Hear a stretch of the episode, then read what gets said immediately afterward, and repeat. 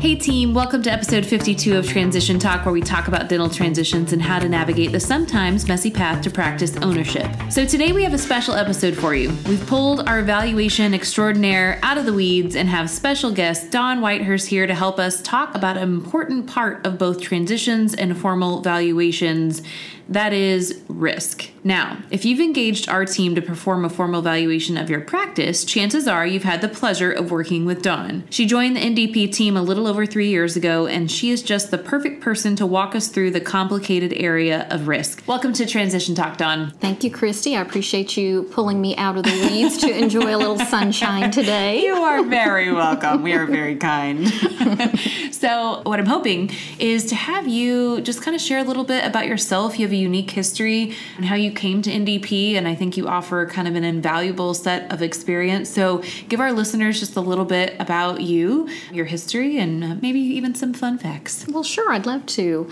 Well, my career actually started out uh, in an oral surgery practice uh, where I was a primary surgical nurse, and then I ran the clinical portion as well. And that actually lasted for almost 22 years. And I, I worked for the same wonderful doctor. And then towards the last portion of that that time frame, I actually lived and breathed a transition kind of over a three year period. So I got to experience the emotional component that mm-hmm. goes with mm-hmm. that, how it affects the doctors, and how it affects the staff as well. And so uh, there was a point in time that it was like this chapter is ending and now it's time to move on. So I returned to school once again and back to the books. back to the books, that's right. Earned my MBA and then decided it was time to not only transition in a career, but transition to a new location. And I arrived in Dallas with NDP. We are so happy that you found us. so, so happy. And so you started with us and transitioned to our valuation team mm-hmm. and kind of have been kind of leading the charge there for the last two years, right? Yeah. Started yes. out. We're so happy to have you. And so I, I agree. I think that your experience there with kind of working in a practice and experiencing a transition and understanding kind of all the different pieces and all the different roles and how those work together has just been so valuable. And I think it shows in your work product and kind of in your communication. So thank you for all that you do for us. And well, I'm so excited to talk with you today about this. But before we do that, like something else about you that's personal. What else? I am married. I have two cats, and I live almost three hours away from my job. so COVID has been good. Yes, it has. no, we've all learned a few things about working remote and that we can all do our jobs from anywhere, right? Yes, we can. Okay, so let's dive into this topic you know, when we started talking about this episode, what is risk? I think we know risk. We live and breathe it in these valuations that we do, and we talk about it in every valuation presentation that we do. But I don't think that we kind of always kind of think about what the actual definition of risk is. And so I want mm-hmm. to read what that is so that we can kind of reference that. So when I look at what risk is, according to Investopedia, I'm sure there's others, business risk is the exposure of a company or organization has to factors that will lower lower its profits or lead it to fail. Anything that threatens a company's ability to achieve its financial goals is considered a business risk. So, that is true, clearly. I think that's what most people think. How do you relate risk in a transition? Like, how do we define it when we kind of talk about, hey, this is what risk is in our valuation presentation? That's a great question. And so, from valuation perspectives, what we want to look at is we're looking at those individual elements of a practice that make you different from other dental practices, what yeah. makes you unique. Absolutely because I mean, at the end of the day, there's risk in everything, right? A Correct. dental practice has risk no matter what, and so how is your practice different from another? If someone's looking to acquire a dental practice, they're accepting an inherent level of risk just from it being a dental practice, right? And so we're going to dive in in a little bit to what those pieces are and how many we look at, and kind of how we. It's clearly a subjective process to kind of assess risk. Part of it is, so we'll talk about that a little bit. But before we do that, I want to cover two other pieces because we, again, talk to a lot of valuation clients. What is a misconception about risk from just kind of what we hear from clients? Well, I think the biggest thing that we hear is that risk automatically is negative. Mm-hmm. And from valuation perspective, we have both positive and negative risks with any practice. Yep. And positive risk, a lot of people say positive risk, but that's simply the mitigation, right? Yes. It's what are you doing to make it different than your buddy or your colleague or your the practice down Exactly. Yeah. Okay, so if someone's listening to this and because they're maybe preparing to have evaluation done or they're thinking about a transition, can someone mitigate or reduce all or part of the risk that their practice has? Well, you can never mitigate all of the risk. There are different parts that you can certainly address. If there's going to be a little bit of a time frame before you have evaluation of your practice done, there are certainly some areas that you can address such as your overhead to make adjustments in that area so that it's most favorable to you mm-hmm. Closer to the time of the valuation. Yep. And when we talk about overhead in that respect because some people will say, "Well, wait, that's not risk," but in our world it is, right? Like how stable is your overhead, right? That's kind of where that risk comes in and clearly profitability if you've listened to the other episodes, mm-hmm. we've got a mm-hmm. couple valuation 101, et cetera, where we talk about profitability and risk and how they play together, but anything that's going to create more stability in your practice or more consistency in your practice is what you can do. Let's talk about some other areas that someone could potentially mitigate before we dive into all the pieces.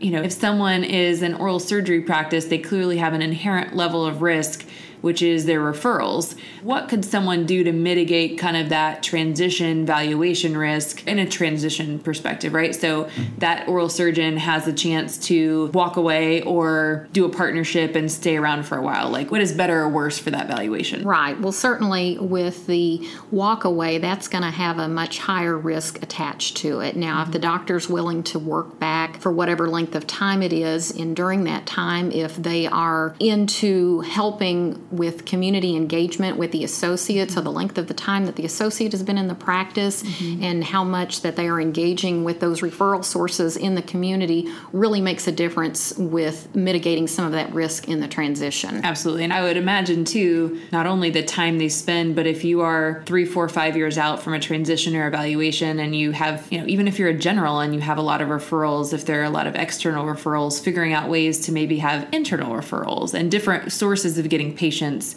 will probably help that too, right? Yes, okay. absolutely. Perfect.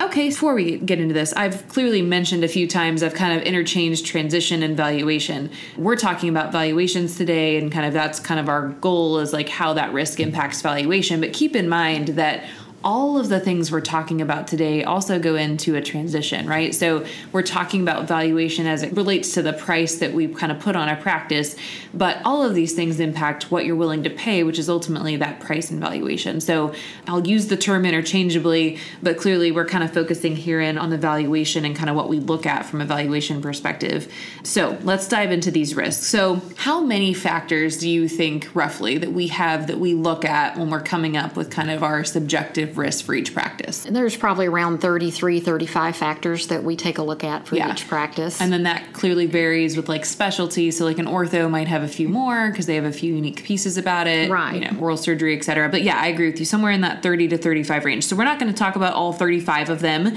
but we do want to hit on some of the bigger ones, and I have kind of a list that I want to talk about. And then, Dawn, I want to get your perspective on some of maybe the less common ones as well. Let's start with PPO, fee for service, Medicaid, HMO, kind of the mix that you have in your practice. What does that mix, what's the impact of that mix or non mix on a practice risk? So, ideally, from valuation perspective, we want to see a good mixture of both. And so, when we look at practices and we have one that maybe has all of their patients in one bucket. Say if a practice is 100% fee for service, you know, the owner may say, you know, it's going to have the best profitability. Mm-hmm. I don't have to worry about yeah. dealing with insurance companies. And clearly for them, they may think that it's less risky, but it has its own inherent risk with that because if it's all fee for service, then your patients have a choice. Mm-hmm. They absolutely do. And what about PPO? How would that impact it? So with the PPO, if you find that you have all of your eggs in one basket, basket with PPO, then what you're doing is you're relying on reimbursement levels. And as those kind of change over time, that is going to impact the practice, even if you are seeing the same mm-hmm. level of patients. Absolutely. And same with Medicaid, right? So Medicaid is very federal, state. They kind of can turn it on or off in a heartbeat. And so that is, I imagine, very risky, even though it could be very profitable. Yes. Okay. And so, with that, what I'm hearing is everything in one category is more risky than potentially having kind of a diverse set of patients where maybe you've got some fee for service, some PPO, and maybe even a little Medicaid mixed in there. Right. And that's that's a perfect way of saying it. And what it is, it's it's kind of balancing out those positive and negatives. Mm-hmm. So the positive there would be you've kind of spread your risk of each of those pools out by having a little bit of each. You diversified. That's a great word. I was just going to bring up. It's like having a diversified portfolio. Yep. It's how your patients are your portfolio. You want to keep them diversified. Love that. Okay, perfect.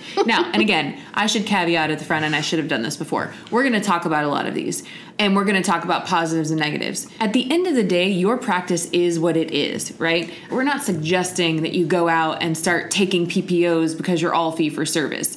Or, you know, we're about to talk about staff. We're not suggesting you change your staff around but we are wanting you to understand your practice and be educated about what it means so that you can go into the valuation process with an understanding of like what your practice is, what it's not, and be able to kind of just have a better grasp of like what that ending risk is. I think we just get a lot of questions of people who kind of expect one thing aren't educated about the process or kind of what impacts their valuation and have a hard time kind of reconciling it post evaluation once you already have the number. Right, and I think this is great information, especially not only for a seller, a seller who may not have ever experienced evaluation, but for the buyer as well, another person who has probably never experienced the valuation process. So it's just a, a good educational fireside chat. Fireside chat, perfect. okay, so we talked about that. So PPO, fee for service Medicaid. What about the tenure of your staff? This is an example I always use when I present valuation. So most people are kind of have a very strict idea about the tenure of your staff and how that impacts your risk. Like how do we view that? Well, as far as from valuation perspective, what we want to see is a good mixture. Now, an example is the oral surgery practice that I came from. You tend to find that offices have kind of a core group of employees, those mm-hmm. that have tenured into the 15, 20 plus year area. Mm-hmm. And then you want to see that there has been some changeover, some implementing of the process of mm-hmm. onboarding. So if you have all staff that has been there 15, 20 years, well, the practice hasn't had to endure the changes of employees, the onboarding, the training. And, you know, from an owner's perspective, if you have all of your staff that's been there 15, 20 years, then you know you might feel like that's going to be best for the transition because they they know all of the patients they know all of the processes but that means that the office has also not really experienced any turnover and so they haven't had to do any training and so that's a, a, little bit more of a risk. So what we look at with the quality of the staff and the tenure is just that their tenure. Do you have a good mixture? Have you hired recently? Do you have some people that have been there less than five years you know a six to ten year? This is just a good mixture and a lot of times what we'll see with these transitions is you know it's coming through at a time time where there's some growth because there's been an associate added. And so it's more common to see that there is a good mixture mm-hmm. as opposed to just having those that are high tenured. Yeah. And on the flip side, it's also not wanting to see every single person who's brand new to the practice, right? We do exactly. want some kind of longevity to those people because then we know and you know you know this because you were in one patients relationships oftentimes are with staff members right. and so you know me personally if i my doctor were to transition i've said this before and i hope he doesn't listen because i don't want to hurt his feelings but my doctor transitions like i kind of care about victoria my hygienist instead of my doctor that's exactly right yeah. yeah. so it does demonstrate a good stability of the practice when you can retain those uh, employees awesome so another factor that we look at and it's a big question we get oftentimes in the first first initial interview when someone engages us to do evaluation dawn and i have kind of a little intro interview where we talk about what their expectations are and what their questions are and we explain our process to them and one of the questions we always get is well how does my equipment factor into this? Like how old or how new or how upgraded my equipment is. How do we view equipment in evaluation and how does the age of that equipment factor into the valuation? Well, we're going to look at it from the point of view of if you are dealing with a practice that has all old equipment, nothing is digital, then that's going to be an investment that a buyer is going to be looking at making mm-hmm. sooner than later. Yep. And of course, that's going to add a little bit of risk to that transition for the buyer. But if you're looking at a practice that has all new equipment, it's all digital, innovative technology, then that's going to mitigate that risk some for that transition. So you're telling me that we don't value the practice and then add on the value of the equipment to get to our value. No, we do not. So we see the equipment as how we produce the profitability of the business and the risk lies in really the risk to the buyer of having to like upgrade um, right. sooner rather than later. Exactly. Okay. So if you're listening and you're a seller and you've just bought a brand new piece of equipment, no, it does go into your valuation. It makes your risk less than if you weren't digital or computerized or didn't have, you know, had all your chairs are 25 years old. That does impact your valuation, but not in the dollar for dollar sense that I think most people hope to. Right. Okay, let's talk about specialty because this is something that I think most people understand. How does specialty and the nature of like the patient base of each specialty impact evaluation from a risk perspective? Well, from a risk perspective, we're looking at what types of practices are highly referral based, meaning are we dependent upon the general practitioners in the area to refer those procedures out? So those are going to be your oral surgery practices, your periodontal practices. And from evaluation perspective, we're trying to understand that kind of rolls into the competition in the area as well, which is mm-hmm. another one of the categories that we look at because if you're in a very rural area, you may have there's one other general practice, but you're the only oral surgery game in town, the likelihood that you're going to get the referrals is pretty high. Yep. But if you're even in downtown central there's five other oral surgeons within a three block radius, then there's some competition there. So yep. that for us kind of increases the risk a little bit. Yep. And for general practice, kind of speaking on both the specialty and competition and those kind of two factors, if you're a general practice, we understand that there's a ton of others around you, right? But we also want to understand competition when it comes to who is your major competitor? Are they right next door and they have a name that's very similar to yours? Is it DSO that's just kind of entered town and they set up shop next door to you? So, all of those things. So, typically, when you have kind of a practice that has some kind of recall base, like a hygiene, you're going to have less risk than someone who is purely doctor production, referral based, like you just mentioned. That's right. Okay. What about kind of the relationships of referrals? Do we look at, you know, the age of referrals or the number of referrals? Like, do you think that should add risk to a practice? Yes, certainly the number of new patient referrals that you get is a consideration, but you have to look at the overall production of the practice because even if maybe you potentially have maybe a below average number mm-hmm. of new patients, doesn't mean that your production is necessarily being affected. And the reason I bring that up is because you may be a phenomenal person in converting the current patients mm-hmm. into needed treatment yep. as opposed to it coming strictly from new patients. Yep. And so we look at new patients, and you know, you'll see in your report if you have evaluation done with us, like you know, we'll say, hey, you have a below average number of new patients. This is kind of where transition and valuation can sometimes kind of split, right? It can be a negative that you have a low number of new patients, but still a good thing for a buyer from an opportunity standpoint. Right. Do you have the ability to go out and market? A lot of older practices that we're going to be valuing or working with, they don't need to go out and market. They are happy with where they are. Mm-hmm. They have, like you said, they're probably really good at converting, so they don't need that. So there is something where we can say, hey, this is a negative risk factor. You know, this is something that we would like to see higher, but it can still be a, an opportunity for a buyer. And again, that kind of always goes back to what we talk about in earlier evaluation episodes, which is like we don't value opportunity, right? We're not saying, oh, it's great that you do this, and therefore we're going to give you a higher valuation because the buyers has the chance to do this. No, the buyer's getting the chance to do that, and they're not going to have to pay for it. So, anyway, little tangent there. What are some other factors that we need to talk about? So, I think another risk factor that we need to address is the location of the practice.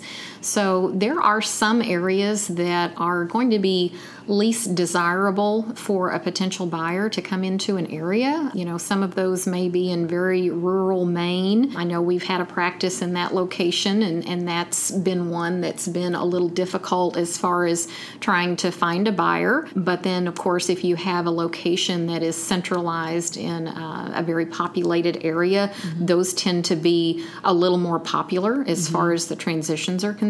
But from a valuation perspective, we're looking at, you know, kind of several things that roll into that. What's the likelihood that there's going to be competition, the likelihood that you will find a buyer to come into that area. And I think it's important on that point to talk about we are not making a judgment on if your city is like a good place to live, right? I mean, there are thousands and thousands of rural and urban great places to have a practice, and you've clearly been successful. It is all about how easily it is to replace you or an associate should they be needed. And rural is just harder to find associates who want to go to those places, and therefore that is challenging. Along the same lines of location, you know, if I'm valuing a practice in a city that is maybe in notable decline, and I'm, I'm thinking like Detroit. Detroit. Yeah, right. we were both thinking the same thing. You look at the demographics and it's like in decline and people aren't moving there and you can oftentimes see that in the practice numbers, but that is also something that we have to consider. And we look at national and local demographics, and a lot of the times it's not a significant factor in evaluation, but every now and then it impacts it. Right. And we look at that socioeconomic status of the area because when you're in a highly affluent area, I remember one valuation that we did that was in a part of New Mexico that I was actually quite surprised the percentage of its high affluency in the mm-hmm. area. And so that kind of tells you that that area is more likely to be able to support mm-hmm. that type of practice. Now, when you get into the areas where you have, say, 60% low income and 30% middle, then you start to question okay, is this going to be supported and will you see the increase in production if you bring on an associate? Yeah, especially if you look at the mix of, you know, we talked about earlier in this episode of like the mix of patients, right? If you have a fee for service area and it's on the decline and you have a huge amount of low income and we're in an economic recession as of the time of the valuation, like all those factors produce risk. Where if you have highly affluent, it's fee for service, probably that mix makes sense. So mm. another important point is it's not we're looking at each individual point and saying this point in in kind of a silo, it is very much kind of outside of that silo. Okay, let's talk about some maybe other pieces that we often look at. So we've talked about new patient flow, competition, specialty, age of the equipment, the tenure of the staff, PPO, fee for service, Medicaid. What are some other factors that we look at? Sorry to put you on the spot. No, that's okay. no, I think one of the other uh, things that I feel is quite important is if there are any written contracts that you may have with any current associates. Um, oh, yeah, good point. And the reason that is important is because if there's any restrictive covenants, meaning that they cannot practice within five or 10 miles of mm-hmm. your practice for a duration of three to five years, yep. uh, which is kind of average of what we see, if you don't have something like that in place, say you're in a practice and you have two associates, you have one looking to buy in, well, maybe that other associate says, oh, well, I'll just go down the street and open up. I don't have any restrictions. So that's going to automatically create some risk for the practice, knowing that there is going to be some competition quite close in proximity. Yeah, thousand percent. So again, that's something that you can do to mitigate your risk. Right. If that's a very easy thing that you can do to make sure that